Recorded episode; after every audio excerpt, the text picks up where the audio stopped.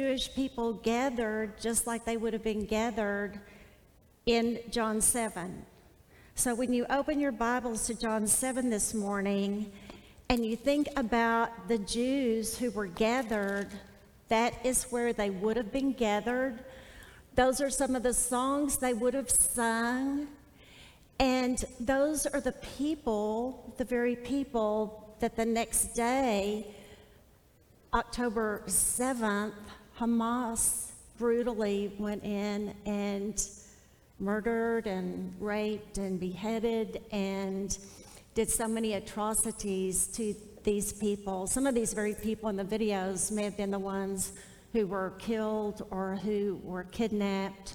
Um, we, we don't know, but it's not unlikely that it wouldn't have been perhaps some of them after they'd gone back to their homes.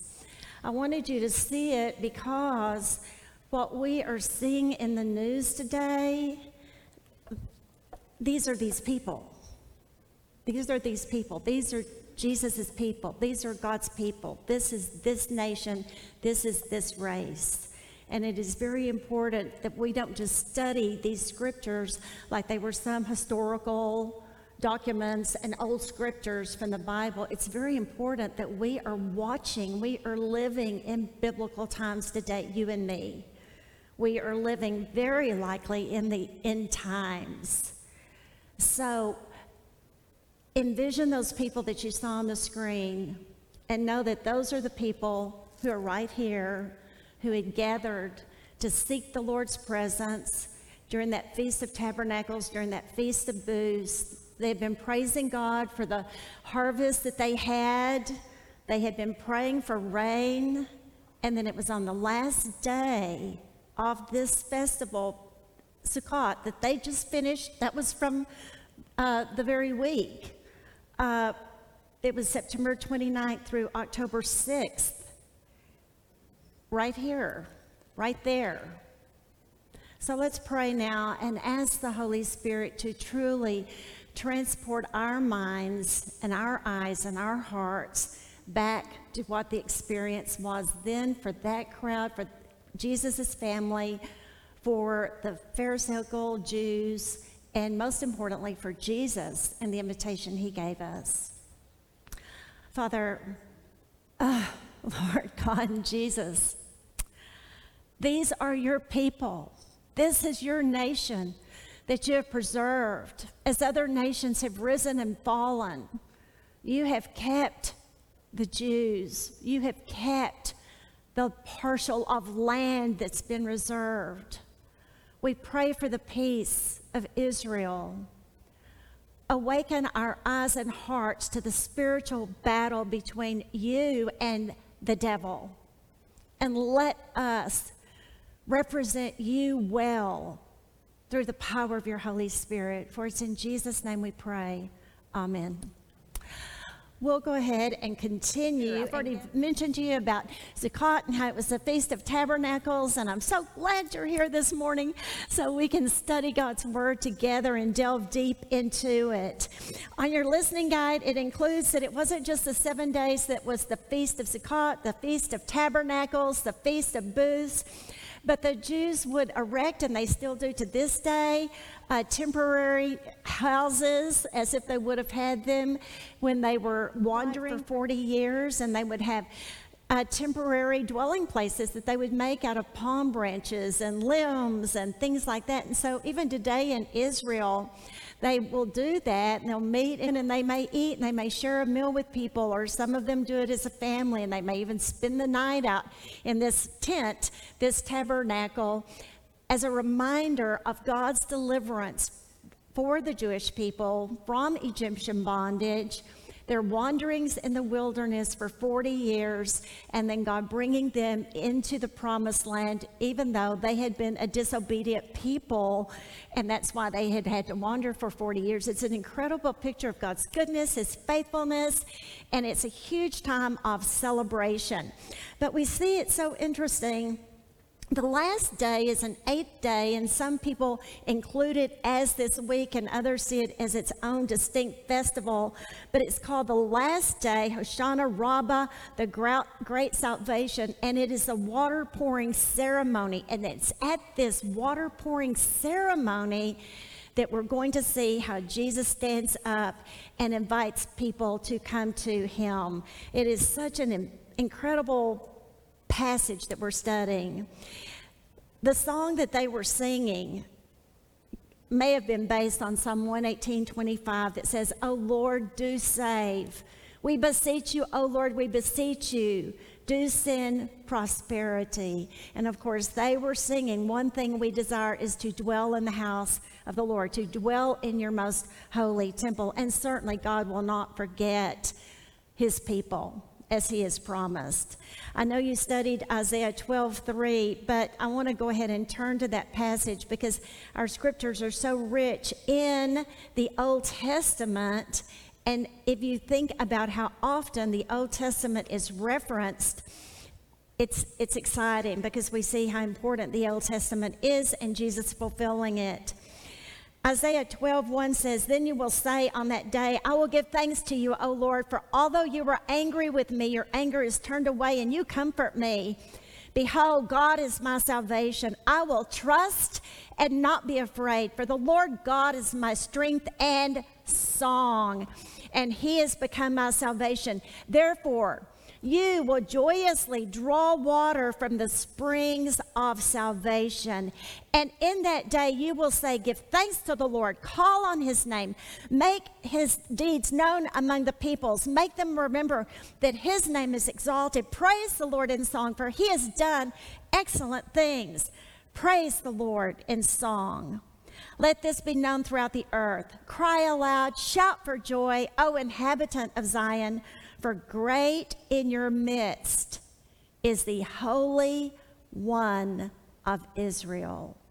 This was prophesied, and now here Jesus is the Holy One. And he is saying, I'm the fulfillment from whom you're able to draw the water of living water. And it's this water that you and I also drink, this same water. In John 7 1 through 19, we're going to see how Jesus' teaching at the Feast of Booths, or tabernacles, as you may call it, astonishes the Jews. They're amazed at his teaching. And then in 20 through verses 36, Jesus is accused of having a demon. How ironic and the Jews tried to seize him. And then we're going to see in 37 through 53 that Jesus cries out on the last day of the great feast to come to him, the living water, the Spirit, whom is to be given to those who believe in him. Let's read part of this very first part because we are going to see in this passage that Jesus is going to respond to his family. He is going to respond to the fickle crowd and he is going to respond to his foes. What we are looking at through Jesus every week is what it means to live a spirit controlled life. Say that out loud with me spirit controlled life. Because people can be possessed.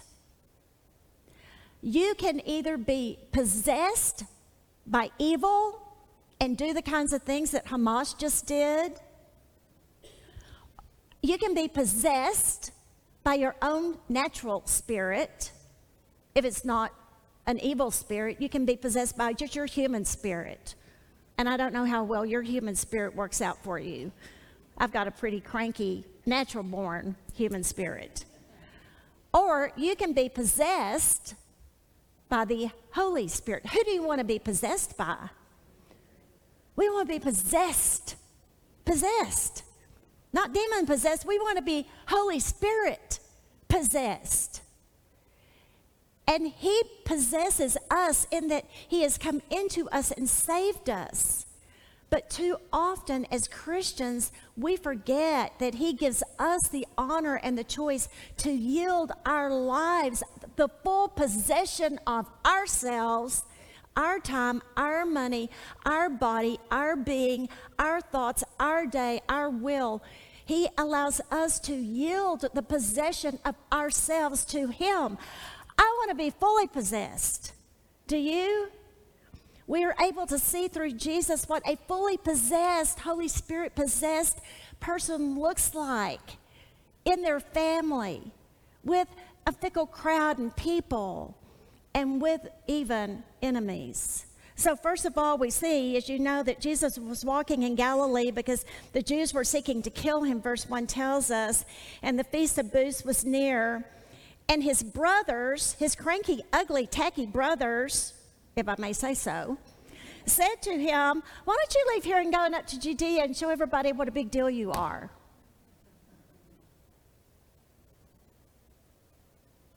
They were not believing in him.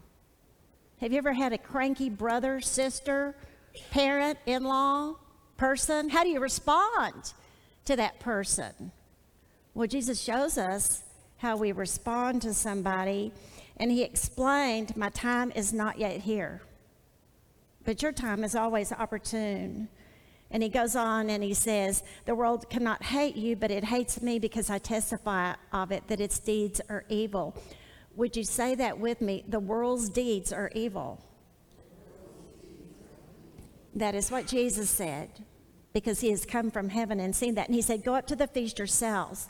I do not go up because my time has not yet come and saying these things. So, so the first thing, if you want a tip on how you can respond to family who may not understand your walk with the Lord or any other issue, he responds by saying he's going to follow his father's will family may not understand.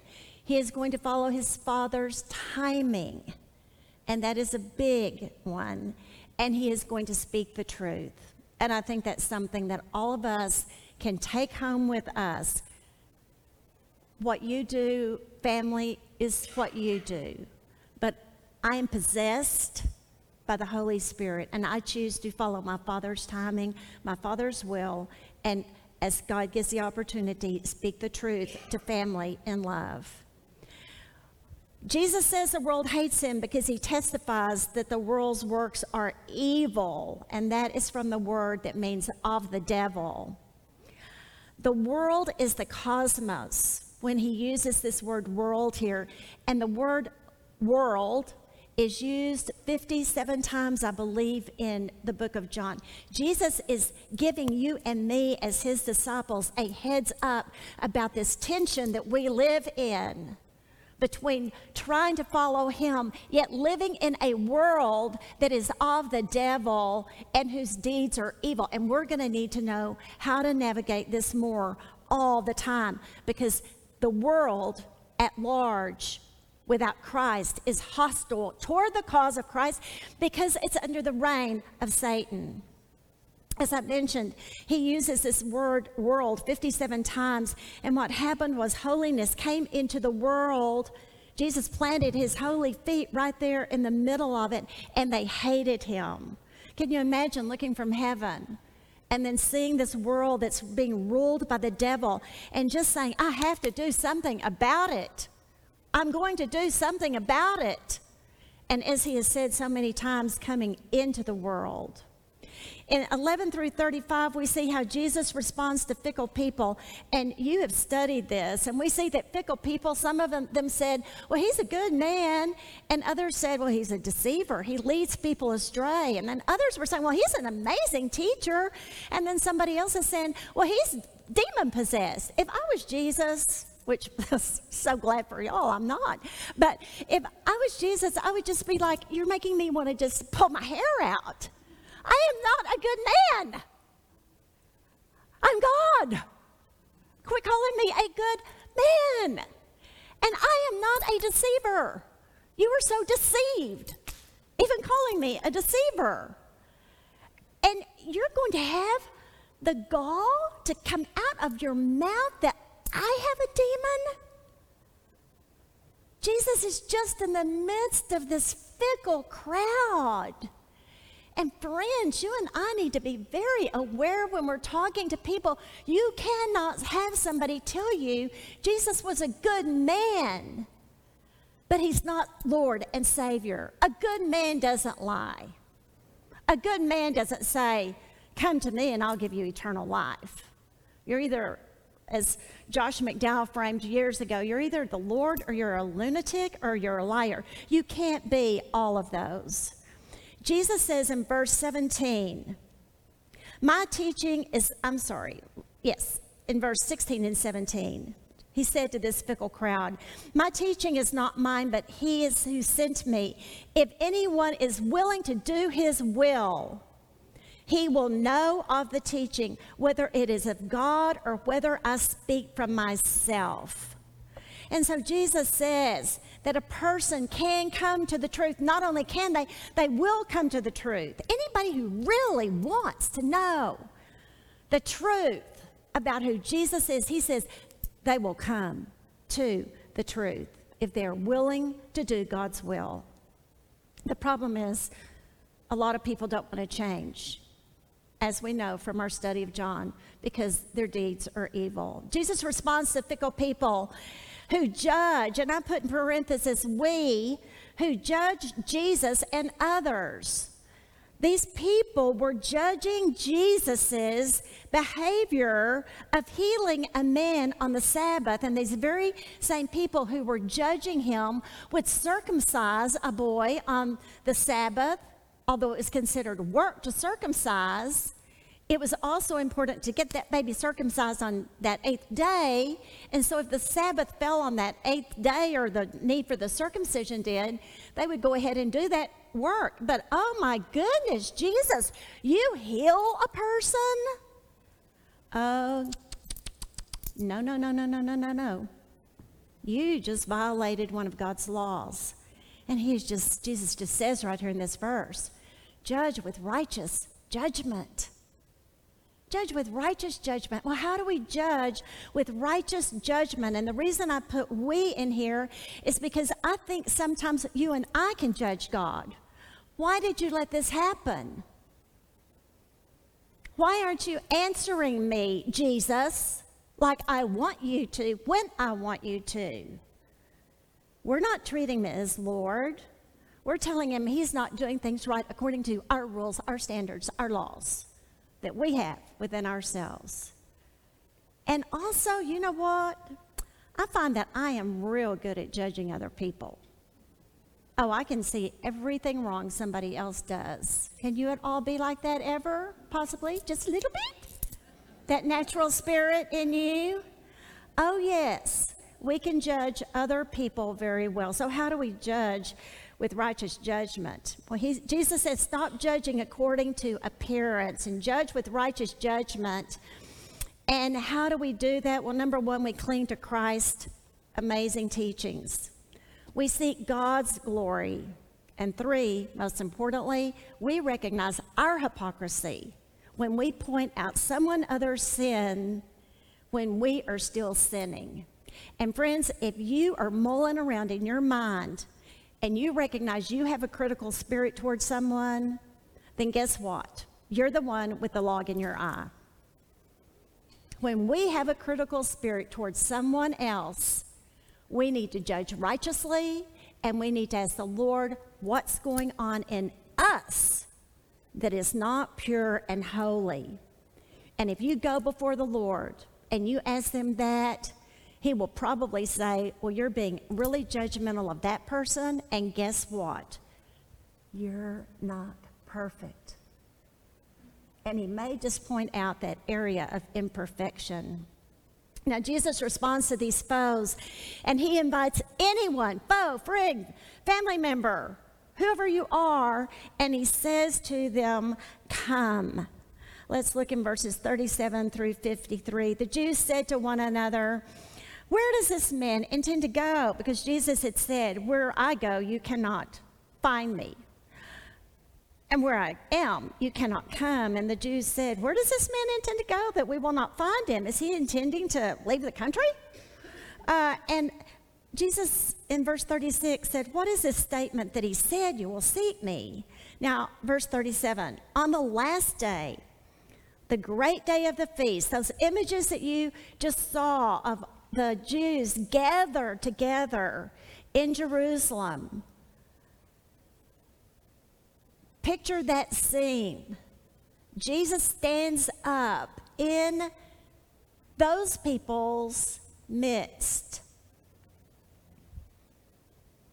The water pouring ceremony has already happened. The water pouring ceremony was where the priest would go to the pool of Siloam and they would gather up water from this gushing pool. And this pool gushed with water. And they would gather up the water and they would take it and they would walk around the altar and they would pour the water on the altar, symbolic of this living water that Isaiah prophesied about how God provided water for them when they were in the wilderness. How, when the people were grumbling and God told Moses to strike the rock, and water gushed forth, this pool of Siloam, gushing forth water, symbolic of the rock, and they would go and they would be reminded not only with their booths and, and temporary little tent dwellings that they would put up of the wilderness wanderings, but the water pouring ceremony was also a reminder to them, symbolic of how God provided water from the rock when they were in their wilderness wanderings. And the same Jesus, who was the rock and the manna in the wilderness for 40 years, who led them by day and was a pillar of fire for them by night. That same Jesus that had been with those grumbling people for 40 years in the wilderness, this same Jesus is with this same but different generation of people. And he is going to be struck and as a result, send forth the Spirit, the living water, to all of us. This same Jesus that's, whose feet were with them, but they couldn't see his feet. But he provided the manna and he provided the water from the rock. Is this same Jesus who is, is in this scripture is with these same people, and he's saying, Come to me. He's the rock of salvation. He's the wellspring of water. And so he stands and he is not hiding on this last day of the great day of the feast. And Jesus stood and he cried out, If anyone is thirsty, let him come to me and drink. He who believes in me, from his innermost being will flow rivers of living water. Oh, friends, the question is do we come to Jesus if you're here and you're a Christian? Yes. Did you drink of the rivers of living water? Yes, you received the Holy Spirit when you professed your, your belief in the Lord Jesus as Lord and Savior. But how much are we drinking? How much are we guzzling? Here's the question When you get up in the mornings, are you just saying, Lord, thank you for this day. And you got a little thimble that you just want to look outside and say, Oh, it's a beautiful day. Isn't God good? And so you've got your little thimble filled.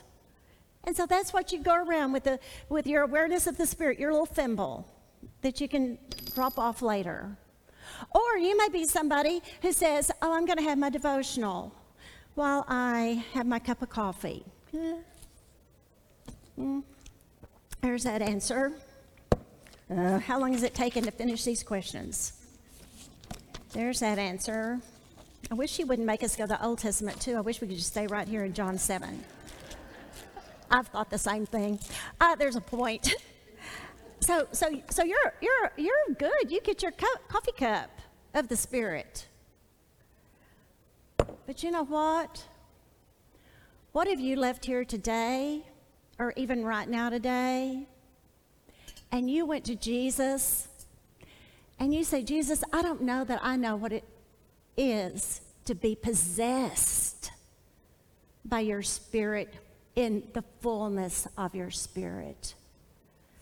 And Jesus, I come to you. And I know there is nothing good in and of me, of myself, except you. Oh, Jesus. Would you fill my whole being? I just want you to, to wash out, Lord, anything in me that is not holy, that little debris, that attitude, that critical spirit where I think I can judge others or I judge you, Lord. Get it out of me. Just gully wash it out of me. I want to be clean. And I want to know you and the fullness. Lord, just fill me up, gush me full of your Holy Spirit. This is what I want to walk around with today. This is what I want, Lord. This is what I want to carry. This is what I want to slosh over on people that are nice, rude, whatever. This is what I want to slosh over on them, Lord.